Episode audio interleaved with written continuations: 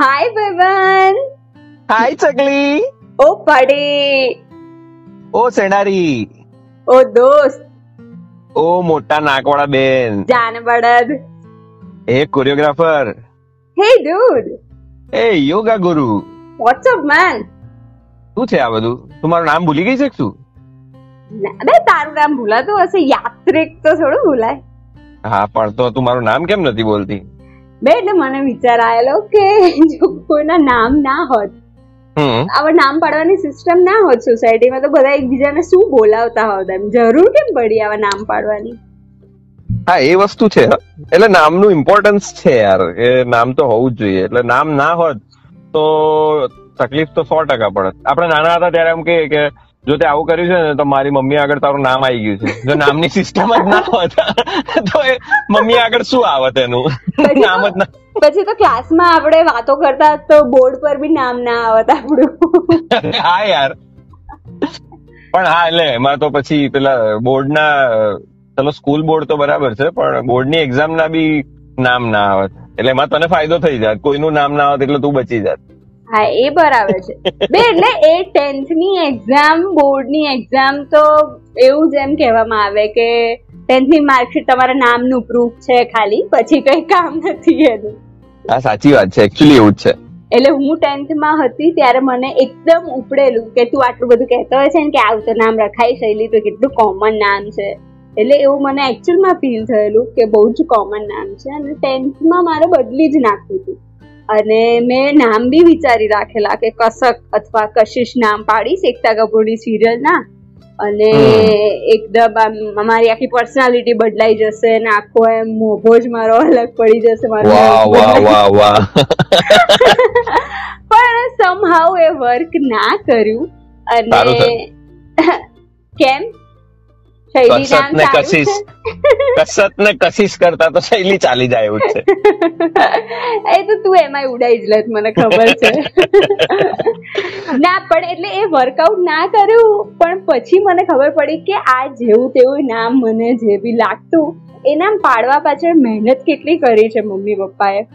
તો એમણે એ લોકોએ ચિઠ્ઠી ઉપાડેલી, કારણ કે બંનેના વ્યૂઝ અલગ અલગ હતા. એકને અલગ રીતનું નામ પાડું હતું, એકને અલગ પાડું હતું. તો એમણે માસી પાસે ચિઠ્ઠી ઉપાડાવડાયેલી. એ માસીને બી હું બહુ જ ટોન્ટ મારું છું કે તમારા લીધે મારું નામ શૈલી પડ્યું છે. પણ હવે એમ થોડું મને વાંધો નથી, તું ઉડાવે એટલું જ, બાકી મને હવે મારા નામથી વાંધો નથી. અને મને ખુશી બી થાય કે ઓહો, મારા પેરેન્ટ્સે આટલી બધી મહેનત કરી. બાકી હું એવું કહેતી કે છોકરા છોકરીનો ફરક હજી આપણા ઘરમાં છે. તમે છોકરાનું નામ તાપસ પાડ્યું અને છોકરીનું તો જે એમ સૂજ્યું શૈલી, ચલો શૈલી આવી અમારા ઘરમાં વાતો થતી. બરાબર છે. ના પણ હવે તને એમ બી સારું લાગતું હશે ને કે હું એક નથી, મારા જેવા તો લાખો છે, એટલે બરાબર જ નામ છે શૈલી ભલે રહ્યું. પણ નામની સિસ્ટમ ના હોત, તારું બી નામ ના હોત, મારું બી નામ ના હોત, તો તું મને શું કહીને બોલાવત? હા હમણાં આટલું બધું તો કીધું, ભાઈબંધ, પાર્ટી, બંધા તો જાડ્યો કાઢ્યો પાડ્યો. હું તો તને એ સેડાવાળા બેન એવું જ કહેતો.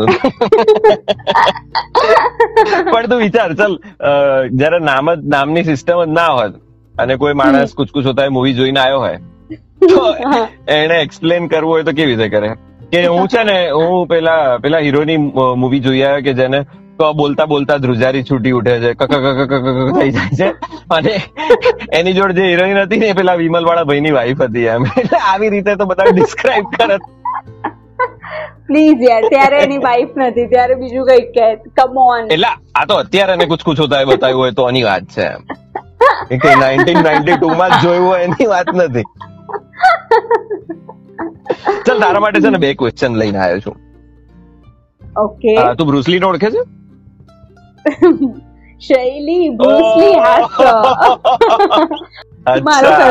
ઓકે હા, એટલે મેં પૂછવા માટે જ તને પૂછ્યું હતું. તમારા બંને ના પૂંછડા સરખા છે તો તમારે કઈ સગામાં થાય છે એમ?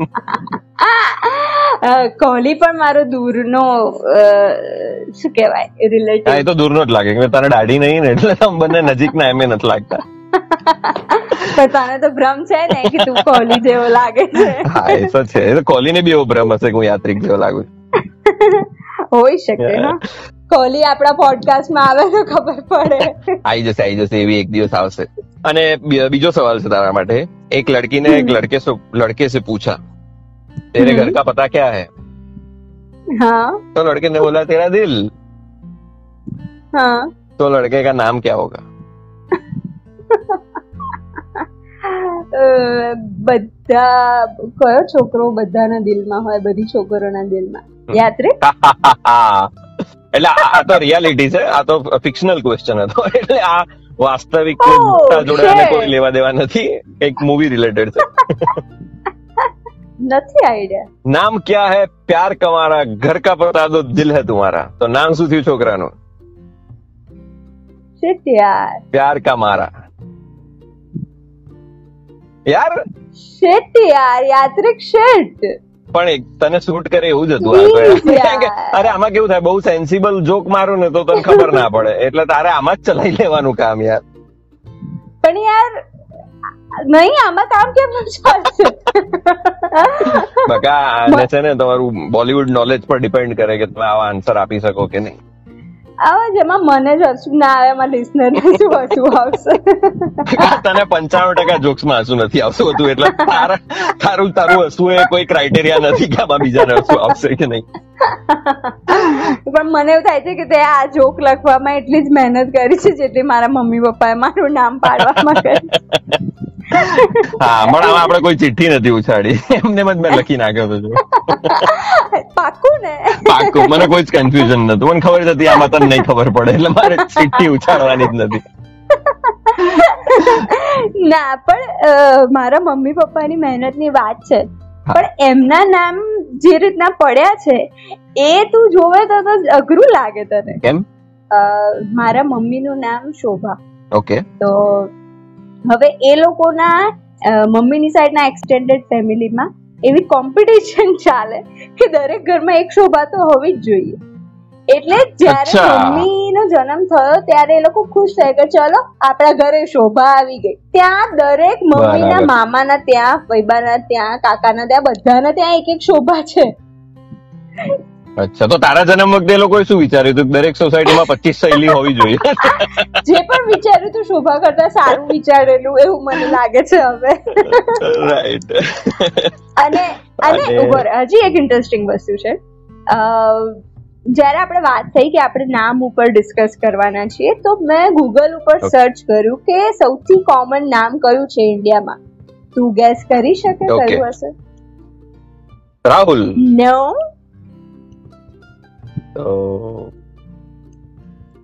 रोहन?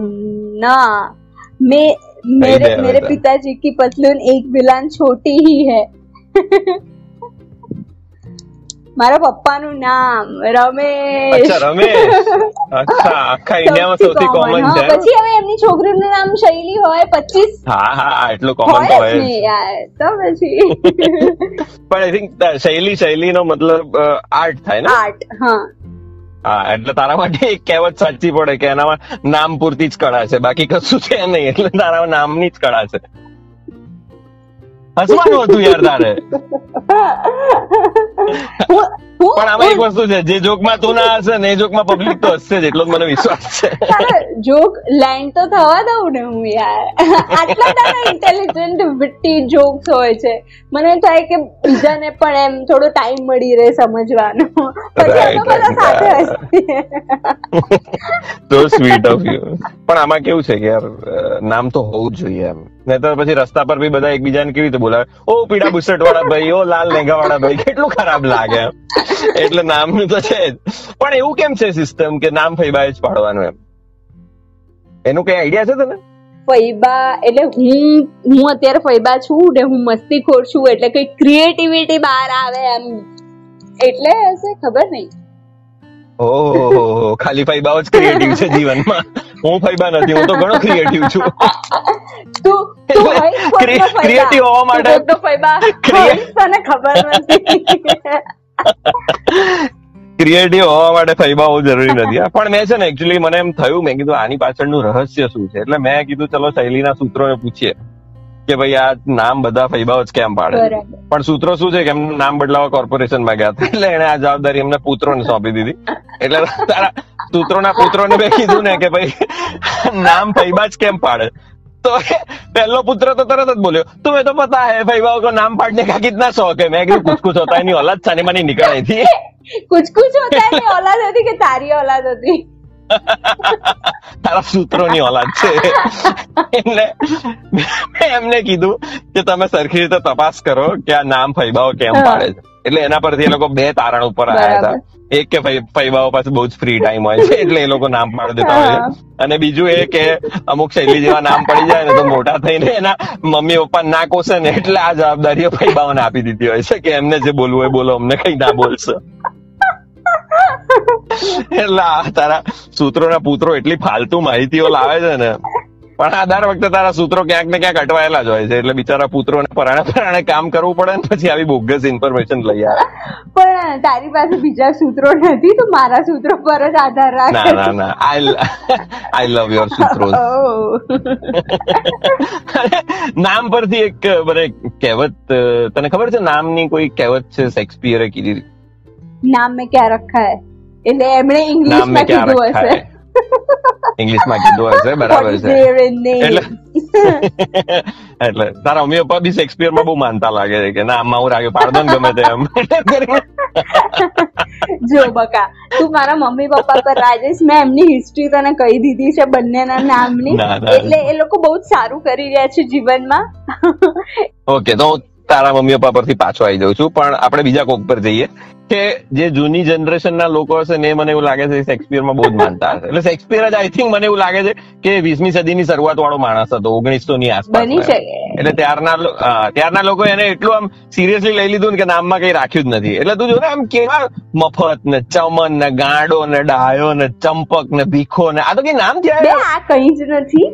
હું તને મારા મમ્મી ના કાકા નું નામ કહું તને, એમની સરનેમ છે પોપટ અને એમનું નામ છે પોપટ. એમના ઘરમાં શેક્સપિયર નો ફોટો તો નથી ને ક્યાંય, એટલે પોપટલાલ પોપટ. પેલો જોક હતો ને કે પોપટલાલ છે તો પોપટલાલ નહીં, પોપટ તો લીલો હોય. એવું એમને ઘરમાં જેની સરનેમ પોપટ હોય, જે ખાનદાનની, એના દરેકે દરેક સભ્યોને સ્કૂલમાં કોલેજમાં બધા પોપટ જ કહેતા હોય, છોકરો હોય કે છોકરી હોય. અને હવે એમાં માણસનું નામ જ પોપટ એટલે હદ થઈ ગઈ ને.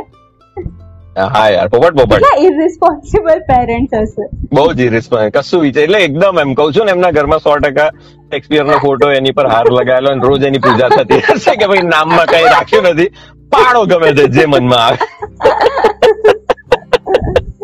એટલે મને એવું થાય છે કે શેક્સપિયરે આમને જોઈને કહેવત બહાર ના પાડી હોય.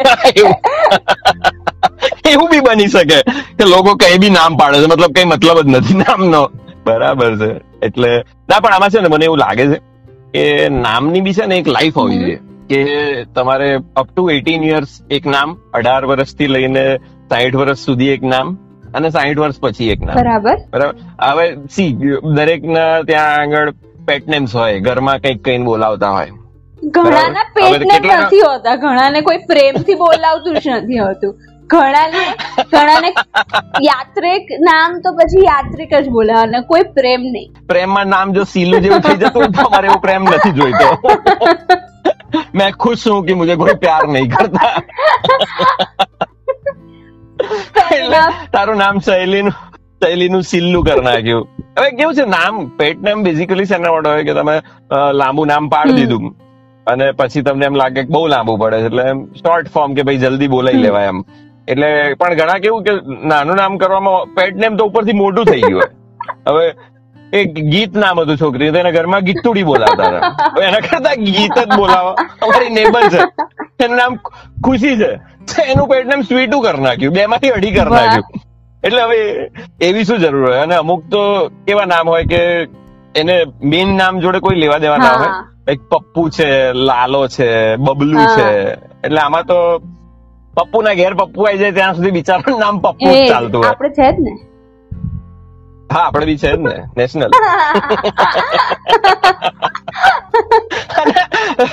લાલુ અમારા જ ગ્રુપમાં એક હતો, મારા કોલિગ, એનું ઘરમાં એને લાલુ કહીને બોલાવતા હતા, અમે બી એને લાલુ કહીને જ બોલાવતા હતા. અને એના લગ્નમાં જે ઘોડા પર બેઠો ને એ ઘોડાનું નામ બી લાલુ હતું. એટલે આ બધા નામની છે ને એક્સપાયરી ડેટ હોવી જોઈએ. મારા ગ્રુપમાં બી એક છે કે જેના ઘરે લાલુ બોલાવે છે, તું મને પેલો લાલુ ઘોડો લાવી આપજે પાછો, આને એ જ લાલુ પર બેસાડવો છે. હા, એટલે બધાને સબક મળે. એક બબલુ છે, બોલો હવે 18 વર્ષ ક્રોસ કરી જાય પછી બબલુ બિચારો તીન પત્તી રમતા બી ગભરાય, કેમ કે એમાં જયારે એનું ડબલું આવે ત્યારે બધા શું કે બબલુ નું ડબલું આવ્યું, એટલે કેટલું ખરાબ લાગે. માણસ લાઈફમાં તીન પત્તી રમી જ ના શકે એવા નામ થોડી પડાય યાર. એટલે મને એવું લાગે કે એમ તમારે લાઈફમાં 3 ફેઝમાં હોવું જોઈએ નામ, કે 18 વર્ષ સુધીમાં તમારે લાલો, ચકો, મુન્નો, બબલુ, પપ્પુ જે રાખવું એ રાખો. પછી 18 વર્ષથી પછી અપ ટુ 60 તમે કોલેજમાં આવ્યા નક્કી કરો પછી તમારે શું નામ રાખવું છે. હા, ઓકે, એવું બી કરી શકાય, પણ જે એકચ્યુઅલી પેરેન્ટ્સે પાડ્યું હોય એ નામ બી તમે ચલાવી લો તો બી 18 થી 60 વર્ષમાં ચાલી જાય. પછી તમારા કોલેજના ફ્રેન્ડ્સ તમને જે બી તમારું ઉલામણું નામ બનાવે, દેટ્સ અ ડિફરન્ટ થિંગ. અને એની પાછળ સ્ટોરીઝ બી એટલી સારી હોય ને એટલે તમને એ નામ બેઝિકલી ગમતું બી હોય. એમ પેલું તો તમારા ફ્રેન્ડ, જે તમારા બેસ્ટ ફ્રેન્ડે તમને નામ આપ્યું હોય એટલે મજા આવે તમને. પેલું તો પેરેન્ટ્સ છે એમની સગવડતા માટે કે આટલું લાંબુ ક્યાં બોલું, કઈ બી બનાવી દઈએ. આખા દુનિયામાં હોય એવું લાલો, ચકો, મુન્નો થઈ ગયું હોય. એટલે એ નામ એ હોવું જોઈએ. વચ્ચેનું જે ગ્રુપ છે 18 to 60 years, કે એમાં તમારું ઓરિજિનલ નામ અને તમારા ફ્રેન્ડ તમને જે ઉલામણું નામ આપ્યું જે તમારા ફ્રેન્ડ જ આપ્યું હોય તો તમને મેઇનલી લાલુ ના સાંભળીને એમ્બ્રેસિંગ ફિલિંગ તમને તમારા ફ્રેન્ડ સામે આવતી. તને કેવા નામ મળ્યા છે? મને તો આમ એકચ્યુઅલી નથી ઘરમાં એવા કોઈ નામ મળ્યા કે નથી ફ્રેન્ડ્સમાં. ફ્રેન્ડ્સમાં મને ઘણા બધા લોકો સરનેમ થી બોલાવતા, એટલે ગણાત્રા કહીને બોલાવતા. યાત્રિકનું યાત્રુ થઈ જતું. અને સ્કૂલમાં બધા ભૂલમાં યાંત્રિક કરી દેતા. અને ઘણા લોકો ગણાત્રાનું ગંધાત્રા કરવા રાખ્યું હતું. પણ કોમનલી આમ યાત્રિક ચાલ્યું છે. તાંત્રિક, હા તાંત્રિક નામ છે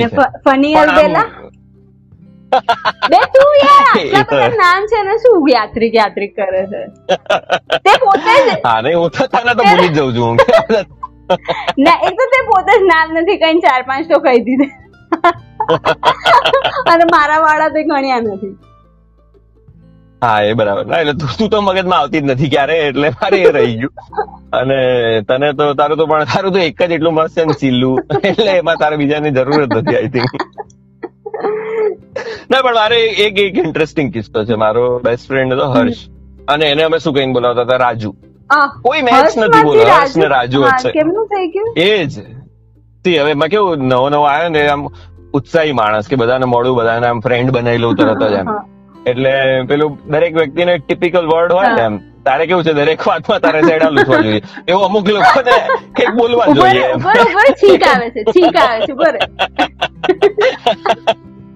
એટલે એને કેવું હતું કે દરેક વ્યક્તિને હાય રાજા, શું ચાલે રાજા, ક્યાં ગયો રાજા. એ છે ને બધી વસ્તુમાં રાજા કરતો હતો ને, એટલે અમે એનું નામ રાજુ પાડી દીધું. બિચારો ત્યારથી કોઈ દિવસ રાજા બોલ્યો નથી, પણ એનું નામ કાયમી રાજુ પડી ગયું. અને એમાં સૌથી વધારે તકલીફ ક્યાં થતી ખબર? અમે જયારે સાંજે ચા પીવા જઈએ ને ટપરી પર, એટલે ત્યાં અમારે જે ચા વાળા હતા ને, 3 ચાની લારી હતી, એ 3 માંથી 2 ના નામ રાજુ હતા. એટલે અમે લોકો ચા પીવા જઈએ ને એટલે ત્યાં બધા જેટલા લોકો આવ્યા ને બૂમ પાડે રાજુ, એટલે અમારો રાજુ પહેલા એમની સામે જોવે, પછી ખબર પડે કે આ તો ચા મંગાવવા માટે એમને ફ્રેન્ડ નતા બનાવી લીધા ને. ના, અમે નામ જોઈને ફ્રેન્ડ નથી બનાવતા, ફ્રેન્ડ બનાવીને પછી અમે નામ બનાવી દઈએ એવું છે. અરે રાજુ એ પેલા લોકોને બકા એવા નામથી ફ્રેન્ડ બનતા હતો. તારા કરોડો ફ્રેન્ડ હતા ત્યાર સુધીમાં. શૈલી પણ તારા બહુ ઓછા હોય. હા, મારા બહુ જ ઓછા હતા. સો યુનિક નામ છે મારું યાર. એક અમારા બેચ નો મારો કલીગ હતો દિનેશ ગોગારી દિનેશ, તો એનું નામ આ લોકોએ ગોદી કરી નાખ્યું હતું. સરનેમ નો પહેલો અક્ષર અને નામનો પહેલો અક્ષર ગોદી. તારી સરનેમ ડોડિયા હોત તો કેવું થાતે? શૈલી ડોડિયા શેડો. તારે તો એકદમ સૂટ બી થાત. શૈલી ડોડિયા શેડો થાય. શેડો પણ એ શેડો નું બી પેટ નેમ શેડો થઈ જાત તારું તો. તું તો શેડારી છે.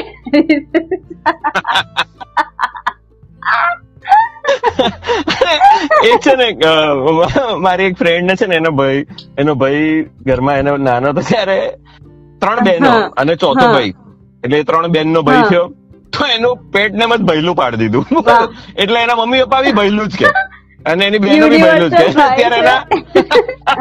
અત્યારે એના મેરેજ થઈ ગયા, એની વાઈફ બી એવું જ કે છે, હું ભયલું પેરિસ જઈ આયા, મને તો ભયલું વગર ફાવે જ નહીં. બ્રધર ઇન્ડિયા એટલે આવું છે કે આ બધા નામની છે ને એક્સપાયરી થઈ જવી જોઈએ 18 વર્ષે, અને 18 થી 60 માં તમારું આવું બધું ગોદી ને રાજુ ને આ ચિલ્લુ ને એવું બધું ચાલે, તમારા ફ્રેન્ડ જે આપ્યું એમાં બહુ વાંધો નહીં. અને 60 પછીનું છે ને અલગ એટલા માટે હોવું જોઈએ કેમ કે હવે ના અત્યારના એટલા મોડર્ન નામ છે ને, હવે તમે જો છોકરીઓના કેટલા સરસ માયરા, અમાયરા, કાવ્યા, હવે આ બધા 75 વર્ષની માજી અમાયરા બા ના ત્યાં જવું છે, કેટલું ખરાબ લાગે આમ.